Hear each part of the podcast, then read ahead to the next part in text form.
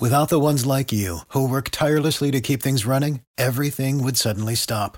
Hospitals, factories, schools, and power plants, they all depend on you.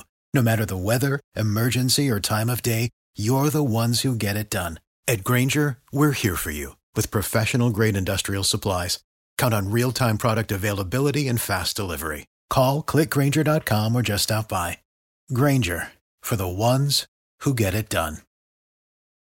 This is Rich Jones, host of Jacksonville's Morning News. Heard weekdays from 5 to 9 a.m. on 104.5 FM WOKV. Thanks for listening to our Jacksonville's Morning News podcast. If you haven't yet, subscribe to the Burrish Daily Discussion podcast and the Mark Kaye Show. And don't forget, head to iTunes or Google Play and leave a review. Thanks for listening.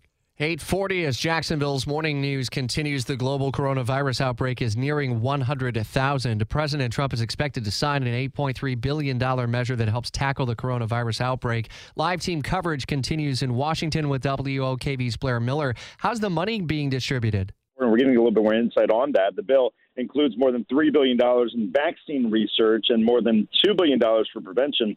But this total spending package is for $8.3 billion, and that far exceeds what the White House had initially proposed last week. President Trump was initially scheduled to visit the headquarters for the Centers for Disease Control and Prevention today in Atlanta. That trip has now been canceled. We were getting word here this morning from some of our contacts in Atlanta that the White House has pushed off that trip because the president doesn't want to interfere with what the CDC is doing and the work they have to do. Rich? On a local and state level, I imagine some of the money would also be available. Is it really kind of uh, being thrown at some of the states like California and Washington that have seen a, a rise in cases recently, or will it kind of be based on a state by state request basis? Do you know?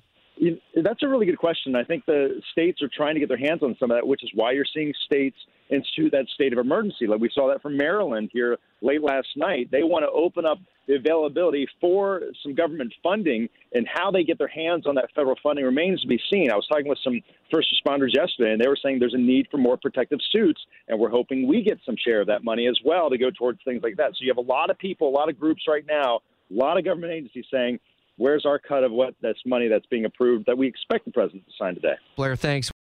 For the ones who work hard to ensure their crew can always go the extra mile, and the ones who get in early so everyone can go home on time, there's Grainger, offering professional grade supplies backed by product experts so you can quickly and easily find what you need.